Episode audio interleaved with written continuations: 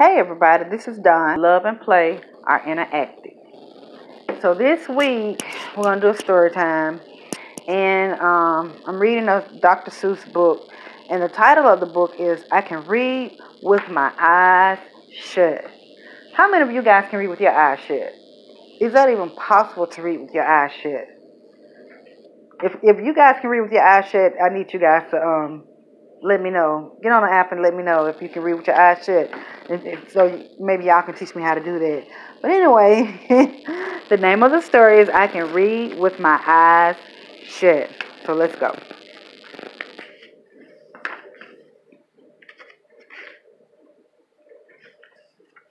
I can read in red. I can read in blue. I can read in pickle color too. What color are pickles? Green. That's right. Pickles are green. I can read in bed and in purple and brown.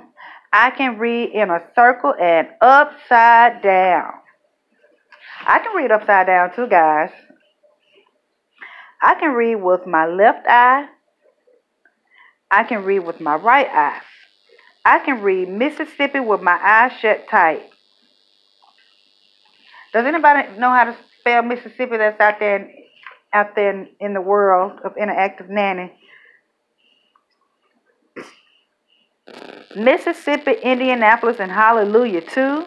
I can read them with my eyes shut. That is very hard to do.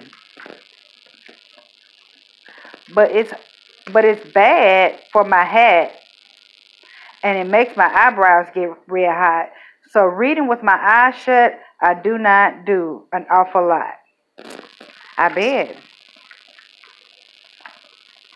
And when I keep them open, I can read with, with much more speed. You have to be a speedy reader because there's so much to read.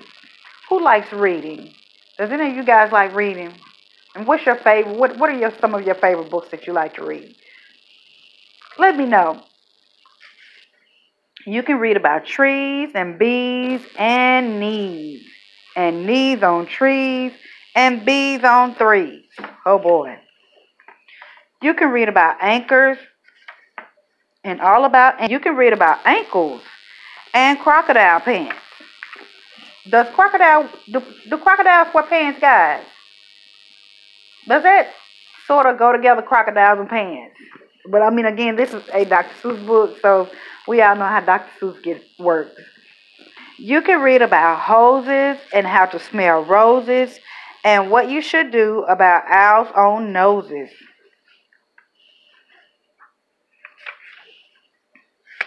Young cat, if you keep your eyes open enough, oh, the stuff you'll learn. The most wonderful stuff you'll learn about fish bones and wishbones. You'll learn about trombones too. You'll learn about Jake, the pillow snake, and all about Foo Foo the, snoo- the snoo. What's a snoo? Have you, have you guys ever seen a snoo? And it looks just a little bit creepy. You can learn about ice. You can learn about mice. Ice. You can learn about the price of ice. Nice ice for sale, 10 cents a pail. you can learn about sad and glad and mad. Show me your mad face. Can you demonstrate your mad face or make a mad sound? There are so many things you can learn about, but You'll miss the best things if you keep your eyes shut. So, guys, when we're reading, we have to keep our eyes open. The more that you read, the more things you'll know. The more that you learn, the more places you'll go.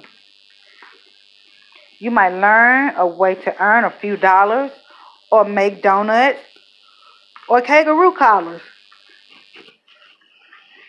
You can learn to read music and play a hut hut a hut zut. I don't know what that is, but it's in this Dr. Seuss book. If you keep your eyes open, but not with them shut, not with them shut, guys.